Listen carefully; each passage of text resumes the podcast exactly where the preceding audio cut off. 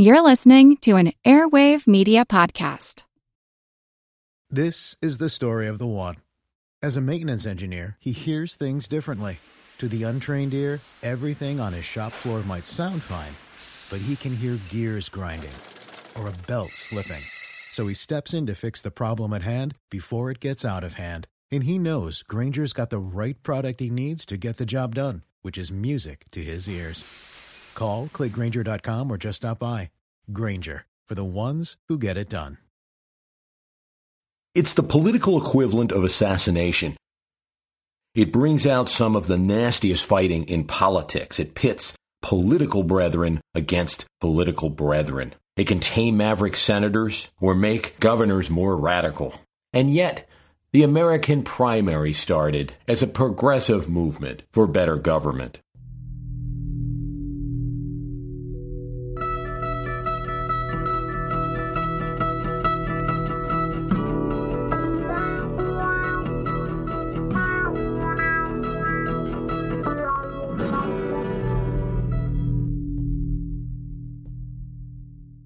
For President William Howard Taft, the presidency was an office he didn't really want.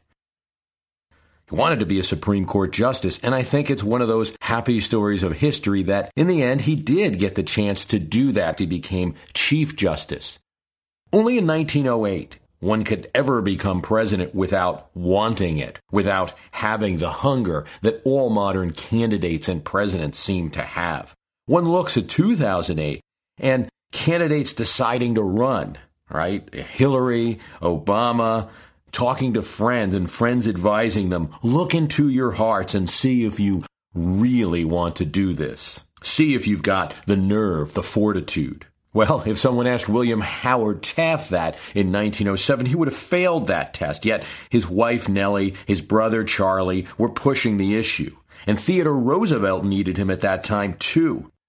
He made an error in the exuberance of his reelection win in 1904 and said he would observe the tradition of George Washington and not run for a second term. He needed a loyal supporter to put in the presidency, someone who could continue his policies conservation, trust busting, consumer protection, and the like. So Taft, his earnest Secretary of War, was it. From the get go, Taft lost the confidence of the progressive or insurgent wing of the Republican Party, which was growing at the turn of the century. They wanted reform, an end to the big trusts, and fair elections. By 1910, there were progressive challengers to official Republican candidates in several primaries across the nation. Not all states have primaries. They were more common in western states. Where there were primaries, progressive challenged. Still, the primaries of 1910 was not a decisive blow for the insurgents. They got the governor of Kansas, they lost the governorship of Ohio. That went to the soon to be Senator Harding. The most ambitious plan of the reformers, however, was something bolder a primary, not just in a few states, but across the nation, to determine who would be the presidential candidate of the Republican Party a decision that had always been made by the political bosses, or at best, by the quote democratic vote of a group of convention delegates, key activists of the Republican Party, would now be made by the Republican voters in states all across the nation. To that end, a group of insurgent Republican senators met at the home of Robert La Follette, senator from Wisconsin, spirited progressive. They formed the Republican Progressive Party. La Follette wanted to be clear that he was not breaking with the Republican Party, he was trying to change it from within. They would argue for more Senate committee seats. La Follette figured that about one out of four of the Republican senators were insurgents or progressives, so they should get one out of four committee chairs. He was rebuffed in this offer, nor did he get what he really wanted a chance to challenge William Howard Taft in a primary. Taft was no fool. He would lose a popular vote of the Republican Party voters. His only hope was to stick with the party machinery, get delegates from the southern states. These are states, Georgia, South Carolina, Louisiana, that since the Civil War, Republicans had no chance of winning and wouldn't win for about 70 more years. But they controlled delegates to the National Convention. And so the few Republicans were there were very powerful people within the party. There was no primary in those states. These Southern Republican delegates, many of whom had federal jobs, backed the president. Yet progressive reformers were busy convincing progressive Western legislatures to introduce primaries across the country. First primary in the nation for presidential primary, should say, it was in Washington state. But several states soon followed. There were 11 primaries across the nation by 1912. It's easy to look at history sometimes, in one of two ways are common. There's the great man theory of history, as it's often ridiculed, where we look at important people and say, Theodore Roosevelt did this, William Howard Taft did this. And then there's the grassroots or movement method of looking at history, where we look at what changes happened in society, what groups of people were thinking. I tend to look at both. Why not? This is a perfect situation for that. Yes, there was a large progressive movement, and people were trying to get fairer elections in the United States. At the same time, the force that propelled state after state to have primaries between 1910 and 1911 was Theodore Roosevelt and his ambition. He hadn't declared his intentions since his return trip from Africa after his presidency. Critics dubbed it the return from Elba. Everyone thought he was running. At the very least, Roosevelt had plans to back somebody, and any states, and in many states, progressives there knew that if they introduced a primary to their state, they were helping Theodore Roosevelt. The end result in 1912 was a piecemeal system. The progressive forces didn't get primaries across the nation. So when Teddy Roosevelt threw his hat into the ring and entered the presidential primary, he entered against both La Follette, who still retained some support, and William Howard Taft. Taft lost the first primary in Oregon that year, 1912. Roosevelt didn't win it either. Robert La Follette came in first. But Roosevelt won North Dakota. Taft then would win the New Hampshire primary which began that state's primaries career as a force in American politics. A couple of wins in these primaries, plus the block of Southern delegates and delegates who were committed to various Republican office holders, put Taft well on his way to the presidential nomination despite the minor fad in the year of 1912 of these primaries. The attempt to beat William Howard Taft and take the presidency from him within the Republican Party using the primary system didn't work. The primaries didn't sink Taft.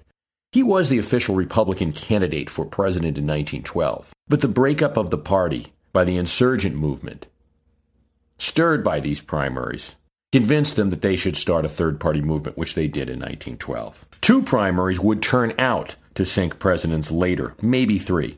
Clearly, Eugene McCarthy's use of the primary in New Hampshire to send a message was instructive to others in American politics. After the 1968 primary, which McCarthy lost, but he gained a significant amount of votes running against Lyndon Johnson, more than anyone thought. And it convinced Lyndon Johnson to leave the race. It convinced Robert F. Kennedy to enter the race.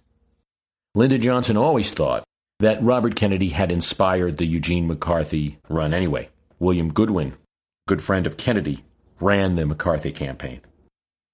This is the story of the one.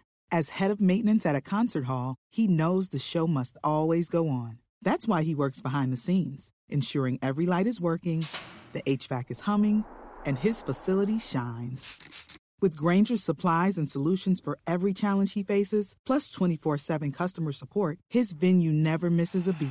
Call quickgrainger.com or just stop by. Grainger, for the ones who get it done. The next two Democratic nominees, Carter and McGovern, came not from the establishment, but from the primary system. There was another primary that, in, that helped to sink a president. Estes Kefauver, senator from Tennessee, would challenge Harry Truman, a sitting president, in 1952 and beat him in the New Hampshire primary. That helped Harry Truman to see the light. There was going to be no third term, even though he was allowed constitutionally to run for one if he chose. We might add a third. It's possible that in 1992, Pat Buchanan's near defeat of President George H.W. Bush in the New Hampshire primary that year signaled that Bush was in trouble and helped him along the way for electoral defeat. There are many other factors, of course, in the 92 race very close election in which President Clinton didn't even receive a majority of the votes in the end. So it's hard to blame any one factor.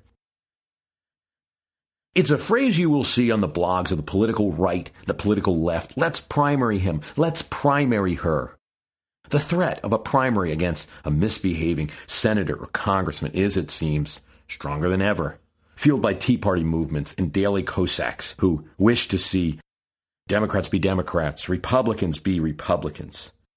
It's become more scientific now, more precise perhaps than before. Recently, we've seen the results. Rand Paul, son of the presidential candidate for the Libertarian Party in 1988, Republican congressman, and radical force in politics, Ron Paul. He beat Trey Grayson, who was the Kentucky Secretary of State, being groomed by the Republican establishment, Republican leader Mitch McConnell. Joe Lieberman, we will remember, was beaten in the primary in 2006 by anti Iraq war progressive Ned Lamont. Now, Arlen Specter, a recently defected Republican, was defeated in the Democratic primary by Joe Sestak, a Democratic congressman from Pennsylvania, despite the support of President Obama. Blanche Lincoln, a senator from Arkansas, was also primaried and forced into a runoff. It's not new, however, for aspiring politicians to seek a Senate or House seat as a more pure ideological first for the primary. A comparable series of events is in the 1970s when conservatives began to become more active and take over the Republican Party, culminating in the presidency of Ronald Reagan. I would start with Jacob Javits. A senator from New York, was a liberal Republican. He was challenged in 68 by James Buckley, the brother of commentator William F. Buckley. He survived that primary challenge, but 12 years later, Alphonse D'Amato, veritable unknown, attacked how liberal Javits was and won a 1980 primary. So it would be D'Amato and not James Buckley that would beat Javits in the end. Buckley would become a senator from New York by challenging Charles Goodell. He was a Republican who had been picked by Nelson Rockefeller, also sort of Republican liberal at that time, to replace Robert F. Kennedy. Goodell immediately began attacking the Vietnam War policy of the administration. Now, in 1970, it's now a Republican administration. James Buckley didn't like this, and he knew a lot of conservative activists didn't either.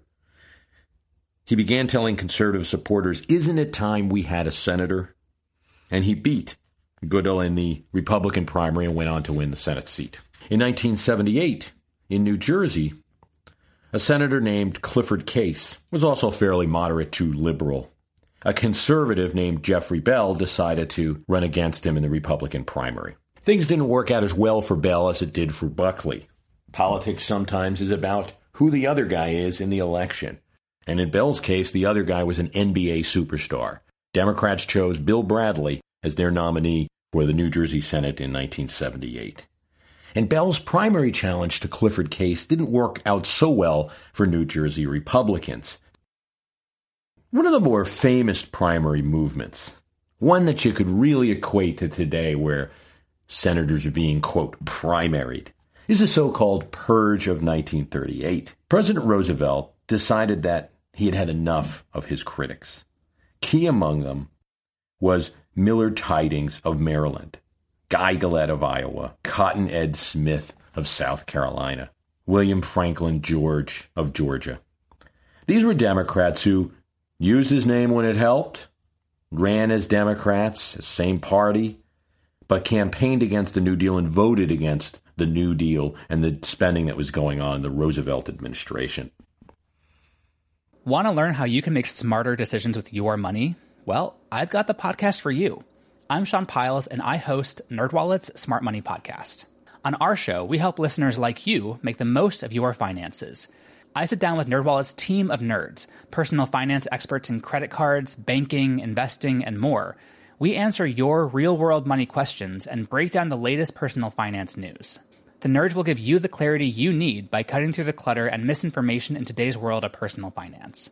We don't promote get-rich-quick schemes or hype unrealistic side hustles. Instead, we offer practical knowledge that you can apply in your everyday life. You'll learn about strategies to help you build your wealth, invest wisely, shop for financial products, and plan for major life events. and you'll walk away with the confidence you need to ensure that your money is always working as hard as you are. So turn to the nerds to answer your real world money questions and get insights that can help you make the smartest financial decisions for your life. Listen to NerdWallet's Smart Money Podcast wherever you get your podcasts. The purge wasn't thought of as such, and when it started among White House aides, without Roosevelt's backing. After New Dealers were able to get Claude Pepper, who was a big supporter of the New Deal, elected to the Senate from Florida. They were excited and decided to consolidate the gains, take out the other senators. Roosevelt was reluctant at first, but in his second term, feeling politically supreme, he soon joined the battle. Things didn't go all that well. His candidate in South Carolina, Olin Johnson, who was the governor of that state, ended up in a race baiting battle over who was the more white supremacist candidate with Cotton Ed Smith. And it didn't look good for FDR and the New Dealers. In Georgia, the so called purge candidate for senator, as Time magazine called him, U.S. Attorney Lawrence Sabiah Camp of Atlanta, came in a pathetic third. Senator William Franklin George, a target of the purge, was congratulated by all the conservatives. Carter Glass said, God bless the southern state of Georgia. Jim Farley, FDR's right hand man, was honest in talking to Time magazine's reporters. It's a bust, he said. Thank God the primaries are over. Only in Kentucky did future VP Alben Barkley win. And there, it was accused that Barkley had used WPA jobs in order to win the election. Ed Cotton Smith and Millard Tydings, these were the most vocal critics of the president within his party, did not fall prey to the president's purge, which unfortunately was exactly the term that the press used for it linking the president's actions, sort of, with the recent actions of Hitler in disposing of some political opponents in the Nazi Party. That didn't help FDR to get the high ground in this battle. His attempt to primary the senators that were opponents of his it's one of those things, along with the blocked attempt to pack the Supreme Court with Roosevelt cronies, that led to a diminishing of Roosevelt's influence in Washington in the later 30s. Any hope that New Dealers would get their supporters out by the primary system was out the door. The New Dealers would be forced to make compromises with conservatives. While it didn't involve a directly inspired presidential primary challenge, a purge, or anything like that, the 1911 battle between James Smith, the boss of New Jersey, who had supported Woodrow Wilson's run for governor of New Jersey in 1910, and Senator Martine, the darling of New Jersey progressives, also showed how the primary system could be used to get rid of one's opponents in a party. Once Woodrow Wilson was elected governor, with an overwhelming amount of votes for a state that had voted Republican of recent vintage, Woodrow Wilson knew that he had been elected by a progressive. But he also had the backing of the New Jersey political boss, James Smith. This was a conundrum, and Smith forced the issue early. Along with Wilson, the Democrats had captured the legislature. So Smith said, I'd like to become a senator. Wilson knew if he had any hope of being seen as a progressive further, he could not allow Smith to be a senator. Fortunately for Wilson, in 1910, the state had experimented with a primary system, and James Martine had won the primary. The vote of the people, but it was a non binding primary. So the legislature could still do whatever they wanted. But the new governor had several meetings in a very public battle with Smith he went after each legislator and urged them to vote for Martine over Smith. The primary, in a sense, had excused Wilson from his obligation to the old boss system. He was able to take the moral high ground as governor. In supporting the vote of the people, the more likely explanation is that Wilson was getting rid of an old political enemy. Still, that battle with Smith got national attention, and Wilson would be seen as a candidate for 1912. But for the primary system, it's unlikely that Wilson would ever have won that election. As a reformed governor, as a former academic without a long, cigar smoke filled career, Wilson looked to the primaries to attack the frontrunner, Beauchamp Clark, who was the current Speaker of the House. He entered the Wisconsin primary, and a move rare for that time, he actually went to the state to campaign for himself. Champ Clark did not go there, yet Clark still won the Wisconsin primary, which was kind of an embarrassment for Wilson. Still, primary victories in Oregon and then his home state of New Jersey, where the Smithfords were still working against him, but Wilson was able to win that primary, would help him to get a good base of delegates for his somewhat miracle nomination in Baltimore 1912. Of course, Wilson was not the only president that needed to thank the primary system for them being in the White House at all. John F. Kennedy likely would not have won a convention outright. Stevenson or Johnson probably would have been the 1960 nominee if it was up to the cigar smokers. Jimmy Carter completely challenged the established Democratic Party in 1975 and 1976 and used primaries to win, sometimes taking people who had challenged in primaries before and using them as his organization.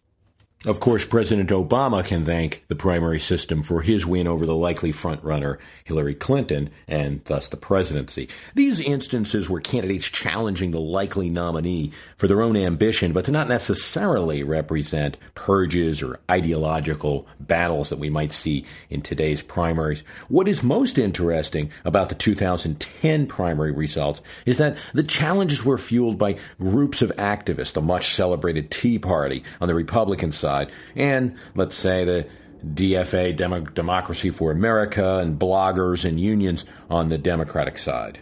So Tea Party on the Republican side, DFA, bloggers, unions, etc., on the Democratic side. Activists have shown an increasing willingness to challenge the members of their own party and have the organizations and money to do so. A Google search for Let's Primary Him results in many instances across the blogosphere on both right and left blogs. Are you listening, Noah Webster? Primary is now a verb. Another interesting trend is that the effects of the let's primary him threat or let's primary her threat happen even when the challenge is not made or when it's not successful. Just the threat of it can be enough. John McCain is talking very differently on immigration than he had before in 2006 once Congressman and conservative J.D. Hayworth challenged him in a primary. Among the reasons Arizona Governor Jan Brewer is said to have backed the immigration law in her state was a threatened primary against her. But this is not solely on the Republican side. Democracy for America, this is the extension of the Dean for America movement from 2004, which should, you know, turn into Democracy for America, sent out emails threatening primaries to those who didn't support health care reform. The DFA celebrated both the Sestak win in Pennsylvania and the Halter Lincoln runoff in Arkansas. 2010 is a case where the media got it wrong. The story agreed on, it seemed collectively by the media, is that the primary election results of 2010 represented an anti incumbent movement. Well, that's only half true. Some incumbents fell or got bad results. It was not general voter anger, although there's certainly some of that, but partisan activist anger, which felled these incumbents. But this is 2010, and the primaries are just a century old. What happened before primaries? Was everyone just happy with everyone in their party and kept their own incumbents in and didn't engage in any intra party political intrigue? As you can imagine, of course not. Alexander Hamilton made attempts to eliminate his party's, ostensibly his party's, presidential candidate, the current president, John Adams, in 1800. He backed Charles Cotesworth Pinckney, who was probably the most powerful and popular politician in South Carolina. Among other disagreements, Hamilton and the High Federalists, or Ultras, wanted war with France to avenge vessel stealing and the affront to her honor when the United States sent representatives to France and the response was, give us money to talk to the king. Adams sought to resolve the crisis peacefully and sent a moderate diplomatic group, and not the ultra federalist that Hamilton wished to send. And so, Hamilton would not only back Pinckney in the 1800 election, but issue a victive against his party's, ostensibly his party's own president, attacking Adams in a leaflet which was widely distributed. So this went on before. What's different today? Well, to some extent, nothing. Just like Hamilton or Roosevelt, there are people who want to punish people in their own parties for their votes. And just like in those days, it sometimes seems that there's more anger within the party. At least you can understand why a political enemy is a political enemy. But why is someone in your own party not voting according to your ideals? In 1800, Hamilton sort of eased Jefferson into the presidency in a way when he ran into his own dispute with Aaron Burr.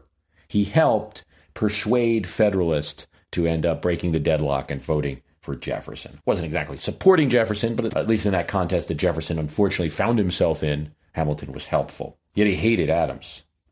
Increasingly, these aren't presidents, political bosses, party leaders, and founders who are determining these nomination battles, are taking out candidates.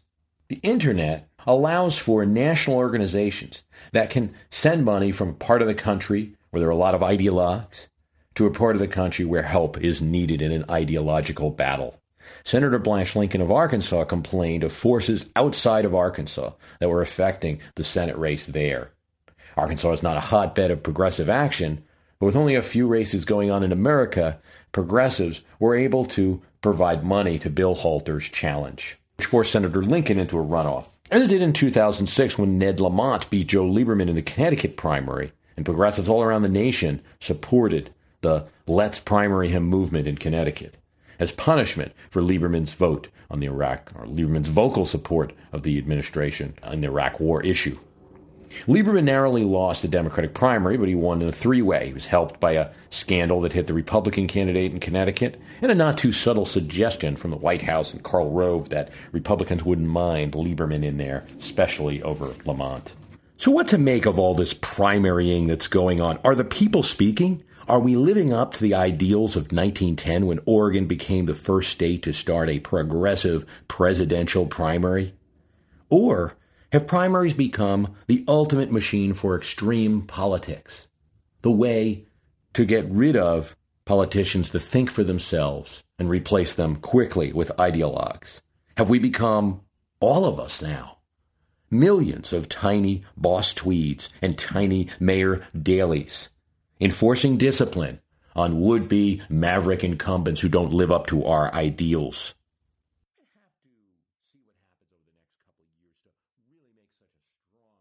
I want to thank you for listening. It's www.myhistorycanbeatupyourpolitics.com is where you can go for more episodes. Also, if you'd like to make a donation to help, you can make a donation there. Thanks for listening. As a longtime foreign correspondent, I've worked in lots of places, but nowhere as important to the world as China. I'm Jane Perlez, former Beijing bureau chief for the New York Times. Join me on my new podcast, Face Off US versus China, where I'll take you behind the scenes in the tumultuous US China relationship. Find Face Off wherever you get your podcasts.